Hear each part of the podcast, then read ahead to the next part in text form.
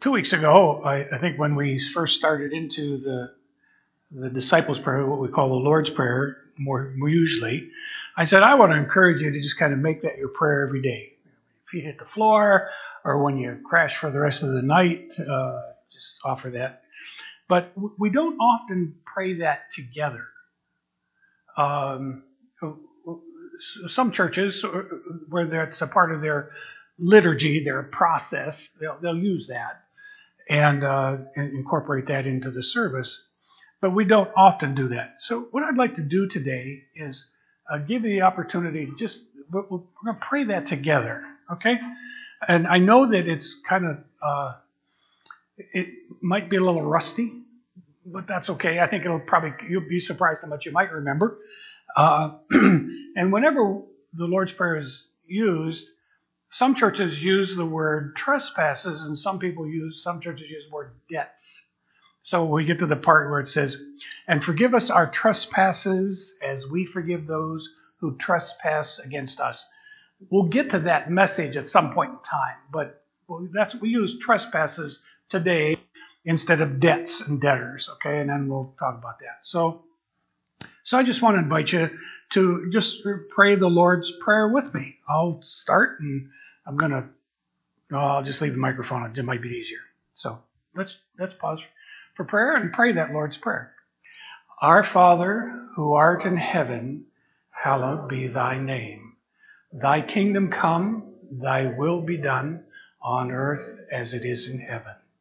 Give us this day our daily bread, and give us our trespasses as we forgive those who trespass against us and lead us not into temptation, but deliver us from evil. For thine is the kingdom and the power and the glory forever. Amen. That's a familiar prayer. And uh, we say familiarity breeds contempt, but I don't want us to get contempted at all uh, when we come to that uh, Lord's Prayer. Um, so today uh, we looked at the Our Father concept uh, a couple weeks ago now, and the message was entitled "I Call Him Daddy," and the word uh, for father there is Abba, and it's an intimate term. It's a, it's it's a warm, fuzzy term, if you will, uh, not stern, kind of angry father, but one who just has arms open and is welcoming you in and when we say our Father, we acknowledge the sense of community in prayer. It's our Father together. And then when we say our Father, we're talking about accessibility to God, you know.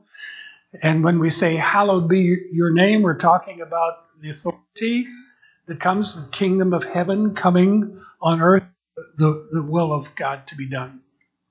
So when it comes to that second phrase, which is part of verse 10, which verse 10, says, Your kingdom come, your will be done on earth as it is in heaven.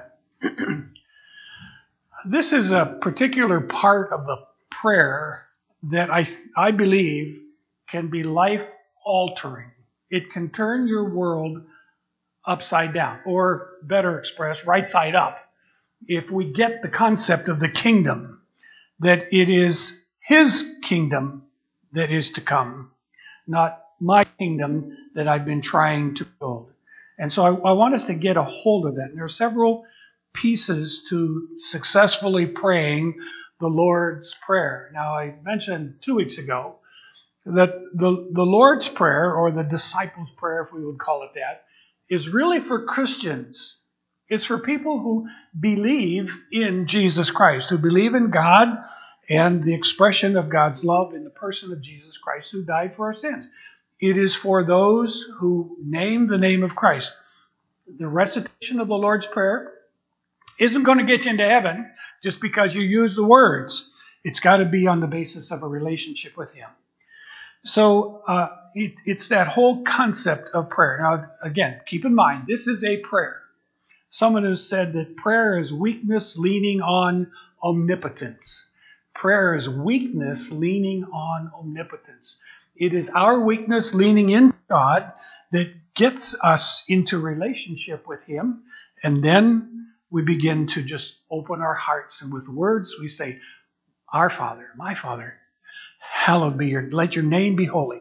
Let your kingdom come. So let's look at that, that couple pieces. First piece is the concept of the kingdom.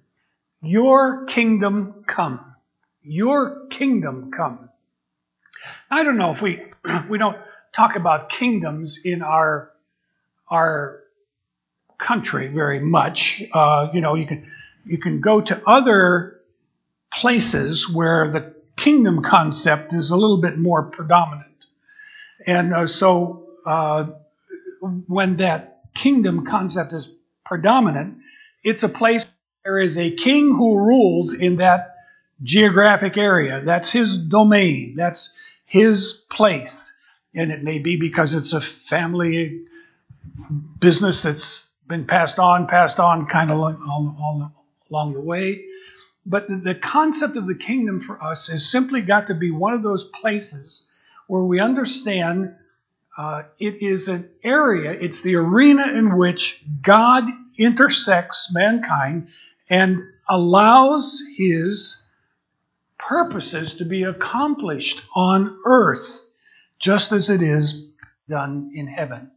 And there are several words that I want to give with you that are part of the concept of the kingdom. The first is the centrality of the kingdom and that in the life and ministry of Jesus. When Jesus comes to this earth, um, he comes he comes with a, an agenda, with a purpose, uh, and, and it's not to build his kingdom; it's to build the kingdom of God. There are two phrases that are often used in the Gospels to describe this kingdom. in the king, in the Gospel of Matthew, it's more often reported as the kingdom of heaven, and that was because he's writing to a Jewish audience, and and that kind of concept might connect better with them. In the other Gospels, it's often translated kingdom of God. Um, there are there are there are books that have been written about this kingdom and describing it, trying to define it and understand what it's all about. Uh, John Bright, classic writer, wrote about the kingdom of God. Uh, George Eldon Ladd wrote a book, Jesus in the Kingdom, in which he talks about the how, the implications of what that meant for the day in Jesus uh, when Jesus walked this earth, and then what happens down the road. Um, there was a fellow who was involved, uh, founded a prison uh, prison fellowship named Charles Colson, used to be the hatchet man for Richard Nixon. If you're old enough to remember Richard Nixon, I, I, I well, some might. Anyway, be that as it may. Uh, don't. I, am looking. I'm trying to look all over the place. I'm, I just. I'm an equal opportunity looker. Uh, so so so. But he wrote a book called Conflict. Uh, so uh, really, when we're talking about kingdoms, we really are talking about a variety of kingdoms going on. This is the kingdom of God. Let the let your kingdom come. And it's not the kingdom of Satan, the kingdom of the enemy that's in opposition and conflict with that, but it's his kingdom coming. It's the centrality. In Luke 4, Jesus says, I must preach the good news of the kingdom of God to other towns also, because that is why I was sent. He comes with a purpose. In Matthew 4, from that time on, Jesus began to preach, Repent, for the kingdom of heaven is near. There's Matthew's concept of the kingdom, kingdom of heaven. In the Gospel of John, chapter 18, he, uh, you read this.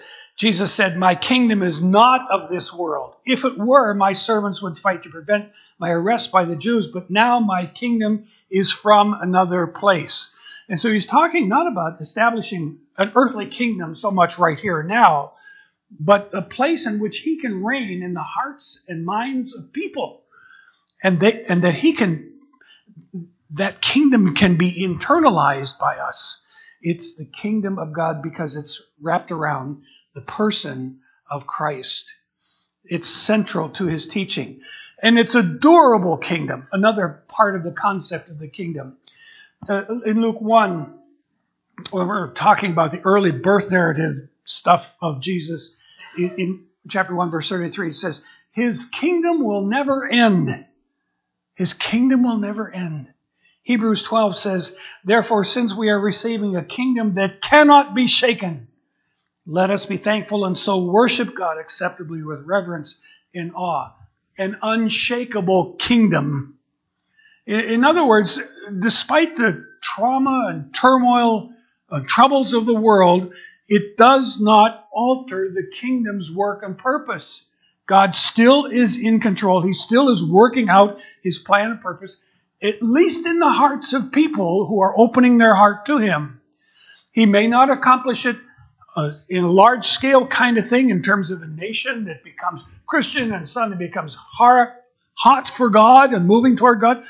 That would be delightful, that would be wonderful, but it may not happen.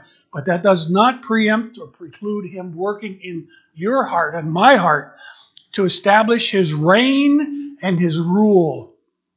And he's not, not a tyrant that comes to us, not, not one who comes and says, This is what you're going to do, like it or not, so buck up, bud. That's not the way that he approaches it. He's a benevolent king, benevolent king who comes to us and discloses his heart and purpose there. It's a durable kingdom of God. I want to talk to you about the direction of that kingdom. What is it that God is intending to do? History uh, uh, uh, takes on meaning and purpose. It becomes His story in that, and that's that's what happens when when we discover the purpose that God has for us individually to be part of that kingdom, to be members of that rule and reign of God, when we move into that realm ourselves, then his story, uh, history becomes his story for us. And he works in us. He comes with meaning and purpose. This kingdom is not just, oh, wonder what it's going to be. Coming up, coming up this morning or listening to some of the radio, and they were, you know, again, it's every time you turn the radio some of the stuff is a lot of politics and somebody's unhappy about one thing or another all the time. Seems like you can never, never please people. And so this particular commentator was talking about, well, they were always crabbing about Trump because they didn't have any policy for the rollout of the COVID.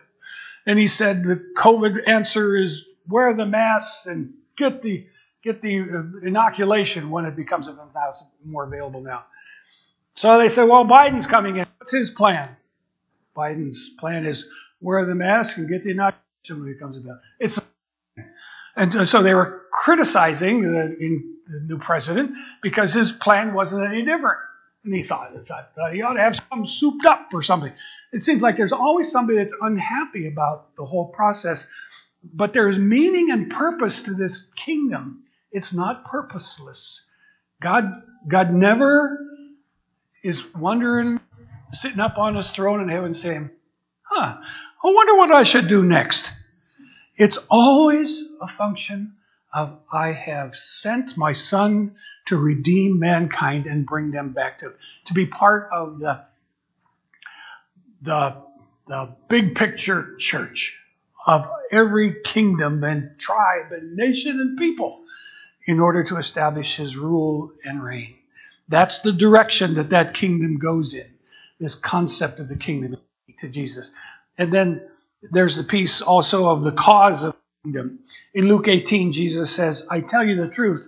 Jesus said to them, No one who has left home or wife or brothers or parents or children for the sake of the kingdom of God will fail to receive many times as much in this age and in the age to come eternal life. You can give yourself to any number of causes in our world, and they are noble. They can be missions. They can, they can be homeless shelters. They can be pregnancy centers. They can be any number of very good organizations that, that serve in terms of a particular cause. But the cause of God is greater than all of those practical expressions. Certainly, those practical expressions are important. But the cause of his kingdom is so that there will be much more that we will experience in terms of God's blessing in this age and the age to come, eternal life. The actions of many people have no other explanation than that. Why would somebody give their life to, to do some of the stuff that people do. Why would, go back a long ways in history, uh, why would a guy like Jim Elliot go to a, a South American jungle and attempt to try to win a particular people group only to experience martyrdom, he and several other people. Why, why would Nate Saint would do, why would a guy like him do that? There's no explanation why they would do that except they believe that that cause that they have committed their life to is greater than any human earthly cause. And so they give themselves to that end.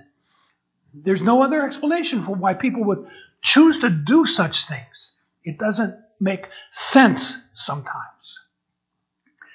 But one of the things we have to always get a handle on is when we make that prayer, when we say, Let your kingdom come, let your will be done. When we say that, when we pray, Your kingdom come, we must also pray, My kingdom go. And sometimes we don't hear that a lot. Sometimes we, we come in the, with, the, with the desire to have a, an inclusivity and uh, you can believe whatever you want and that's fine or we can or we can accommodate christianity to a, a, little compartment in our world. So we have our family life and our financial life, and we have our uh, uh employment life and business life, and we, we have all these buckets, compartments, our social life. And we put Christianity or, or religion in one of those buckets. And we say, well, at least they've got some spiritual interest. Uh, it, it's, it's, it's, not, it's not a spoke on the wheel, it's the hub. It's the thing that's at the center in terms of this kingdom. It's the thing that moves us along into all those other areas. But sometimes we have a hard time praying, My kingdom go. Because much of our life is spent around building our little kingdom. You know, and, and, it, it, and building a life for yourself isn't a bad thing for sure. It's better than being aimless, purposeless, but but if you're all about building your kingdom, you're more interested in with them. What's in it for me? Just you know, just I gotta I gotta keep getting around me to make sure I have enough, and I gotta keep people from getting near to that. And I don't want to. We we start building, focusing in on ourselves. The kingdom of God is much bigger than that, and it's got to be one of those things where we say, Lord, I want your kingdom to come. And in order for that to happen, I've got to let my kingdom go and allow God to work in and through me. I, I used a concept or a, a, thought here in terms of kingdom prayer circles. Um, I, a number, uh, probably sometime. I prob- I know I've said this with sometime within the last two years. I've been hanging around, but you may not have heard. So indulge me one more time. There's a there's a poet, a fellow by the name of Edwin Markham, who wrote this little poem. It's it's helpful, I think. it says this: He drew a circle that shut me out. Heretic, rebel, a thing to flout. But love and I had the wit to win. We drew a circle that took him in. And the kingdom concept of kingdom circles is all about drawing those circles. A, a, a, circle around your own heart. Not that, not that that's the important part, but but you know, unless you get your your stuff together, you're not going to be much help to somebody else. You know, uh, you got to get your act together. So you, you draw that kingdom around the circle of your own world, and you say, Lord, I want your kingdom to come here. I want you to rule and reign in my life. And then, and then you extend the circle out maybe to your family. And it's a children, or it's a mom and dad, or it's aunts, uncles, nieces, wh- however big your circle you want to make it. Where you start to Uh, circles around them and you cover them in prayer.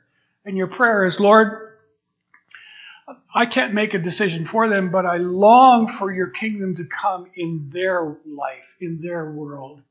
Would you, would you, would you let heaven invade earth in their kingdom, in their realm, so that they understand the truth of who you are and embrace you, fully come to know you? More so than I have come to know you. Prayer is that circle and then maybe that prayer would include your church, people that aren't blood. Although some churches, there's a lot of intermarriage that goes on, and, and, and you can have a church that's all family related, whatever that is. But, but it, it's to include people who are not of your biological family, but who become people just like family and even better than family at times along the way and you draw another circle and you say, I want to include those folks. And so, Lord, let your kingdom come. In, and, and you pray for one another by name, and you, you ask God for his kingdom to invade their heart. Uh, and when I say invade, I don't mean he comes and forces his way, but that, that there would be an openness of heart. and They would allow God to come in and connect with them and then you can make a circle all the way around the world. And so there's a book written by uh, oh, Batterson uh, called uh, Circle Maker. It, it, just talks about just kind of building, drawing circles around people, making circles around them, so to incorporate them, to bring in uh, circles of influence that we have.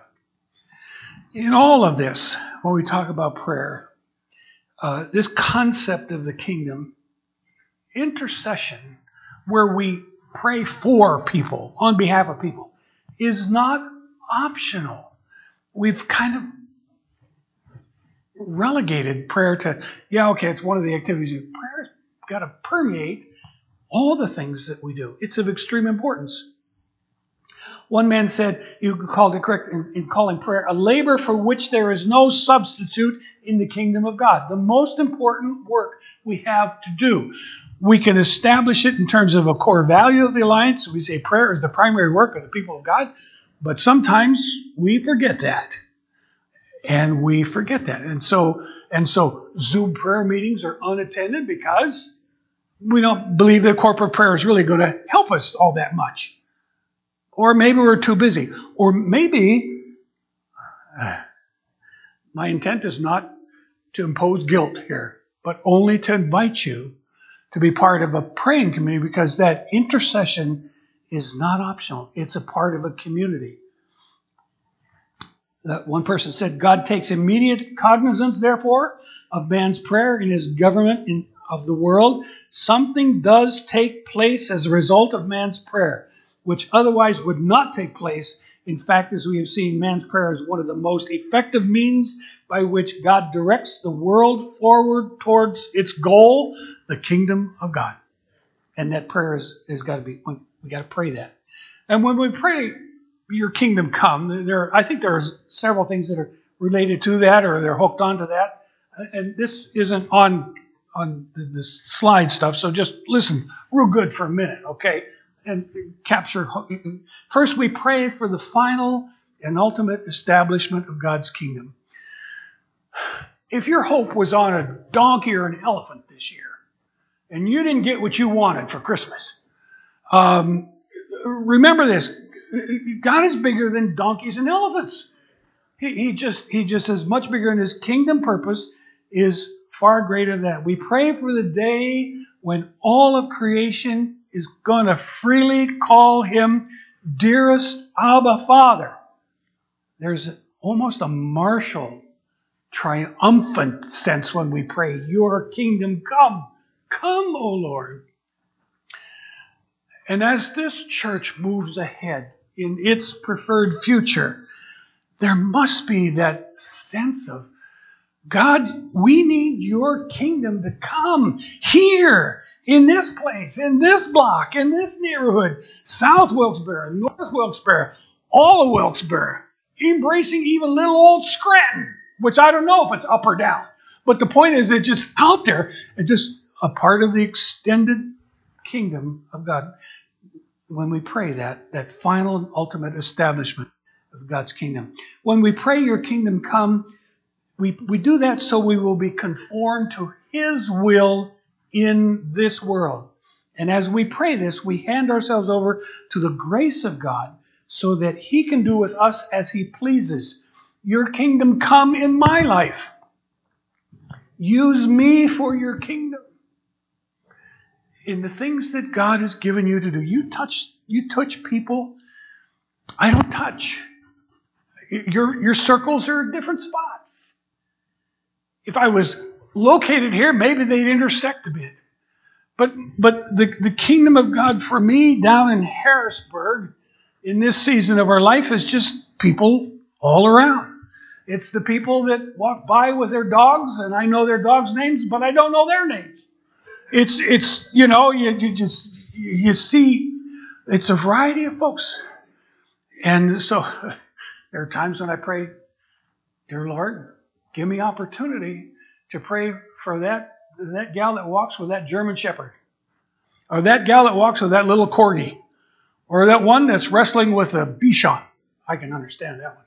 Uh, but but you know, you, you're praying that God will just increase His kingdom work in that. Let your kingdom come, that He will rule and will reign through us. It's a prayer for Christ to work His revolutionary power in a fallen world that has no hope apart from what His kingdom will be able to do.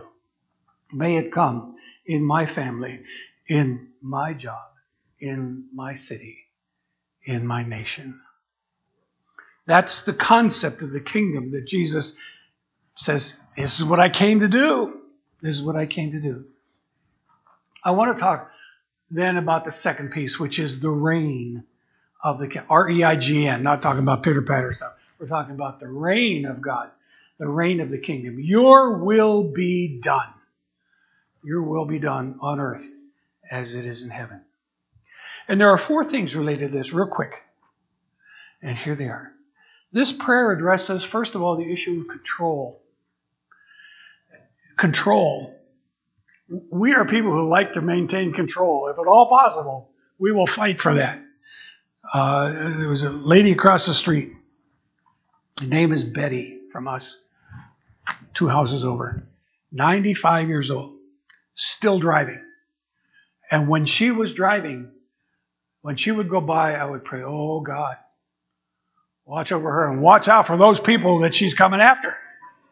Well, finally, the state came along and said, Betty, you can't do this anymore. You know, your vision's really bad. And but she fought to keep that thing as long as she possibly could. And here a few months ago, finally said, Yeah, I guess they're right. So now the neighbors just kind of pick up Betty and take her where she needs to go and do what she needs to do. And she's long since sold her car, uh, little old Honda that must have been about a 1960 something or other, because you had it forever. And uh, so, be that as it may, some, maintaining control is an important. Thing. We just long to do that. We, I want to control my world, but prayer that addresses that issue answers this question Do I believe that God knows best? Do I believe that God knows best? And when I can relinquish control and say, Your will be done on earth, I'm beginning to get an answer to that question because I believe God is in control. This prayer addresses the issue of trust as well. Trusting people.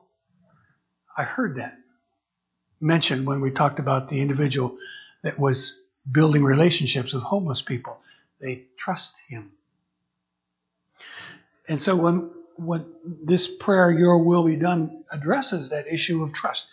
Does God really care? Does he care?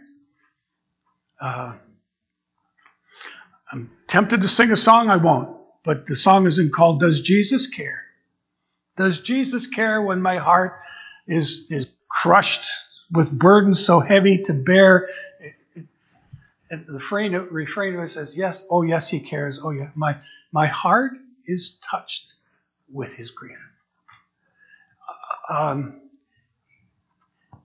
I know that Jesus cares and that when I pray, Lord, your will be done on earth as it is in heaven, it addresses that issue of trust. I can trust Jesus. I can trust Christ with the control of my life as I am part of his kingdom. The prayer addresses also the issue of cost. Your will be done on earth as it is in heaven. And that answers the question Does God ask too much? When, when I'm willing to pray, Lord, let your will be done, I'm relinquishing control. I'm giving that over to God. I'm trusting Him in that. But I'm understanding also that there is no price too great because He has paid an ultimate price for me. He has done everything that we need. And so when, when we're willing to pray, let your will be done, are, are we are we courageous enough to trust him to know that the cost is not greater? Giving ourselves to, to the Christ. Someone has said when Christ calls, we have to go, but we don't have to come back. When Christ calls, we have to go, but he didn't say anything about coming back. And that's the cost that may be that we give of ourselves to him. One final piece is that this prayer addresses the issue of change. Change in my life, change in my world. What is it that God is asking me to do? When we say, Let your kingdom come, let your will be done, we are simply bringing us to the place of decision. Am I willing to do that? am I willing to say, let your kingdom come? And I know that means my kingdom's got to go in some areas. Maybe more areas than you'd like to let go of, but you're willing to yield that to Him. This portion of the Lord's Prayer is probably the hardest part for us to pray. It highlights kingdoms in conflict. It surfaces the challenges to the things that we think are comfortable and controlled in this Christian life. And it calls us to the edge of life to walk with Abba Father in willing submission. The question is are you willing to walk there with Him today? This is all part of the prayer for the disciples. As a follower of Christ, you're one of them. And the issue is are you willing to say, Father in heaven, I want to make your name holy. I want your kingdom to come into my life. I welcome it because your kingdom is, is a far better kingdom than the stuff that I'm building. I want your will to be done in life because it's far wiser for me to let your will be done so that the things of heaven are now translated into this earthly realm. And it may not be perfect down here. Obviously, the eternal life to come and the kingdom of God, in terms of that which is future and planned and promised, that's good, that's great, that's cool, that's perfect. But down here, it gets a little bit muddy. But we pray that God's will will be accomplished in my life so that as we walk day after day, it will be evident that we are followers of the Christ. So, are you willing today to walk with Him? I want you to pause with me for prayer.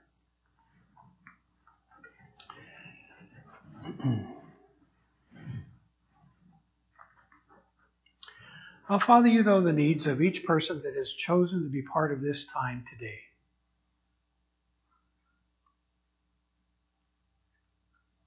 And you know our hearts, you know our needs, you know our journey. You know how hard it may be for us to say, Sure, let your kingdom come. By all means, let your will be done. When inside we're still standing up and saying, I don't think so. I like the way I've got my kingdom ordered currently. So, my prayer today is that by the faithful work of your Holy Spirit, even right now, you'll prompt hearts to be willing to simply say, Okay, Father, I trust you. I believe that your plan and purpose is far better than the stuff that I might fabricate or come up with on my own. So I choose to pray today, let your kingdom come in my life. Let your will be done in my life.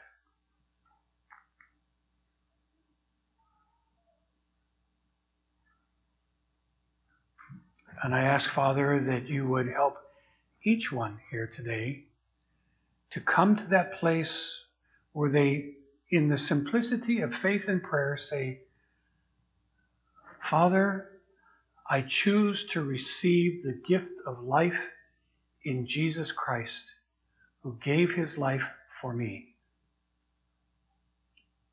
I've only been able to mess up this stuff of life and I need your grace and your help and your saving power to change me.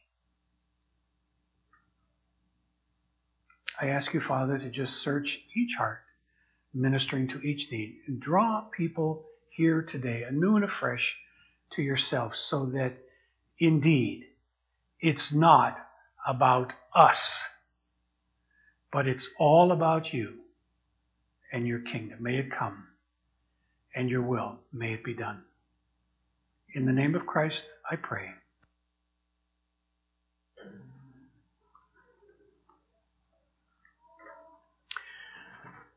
Well, may the God of all grace encourage you, attend you as you walk into this week. You enter to worship, you exit to serve. So serve Him well. God bless you. Be sure you greet one another in whatever ways you feel socially acceptable to do.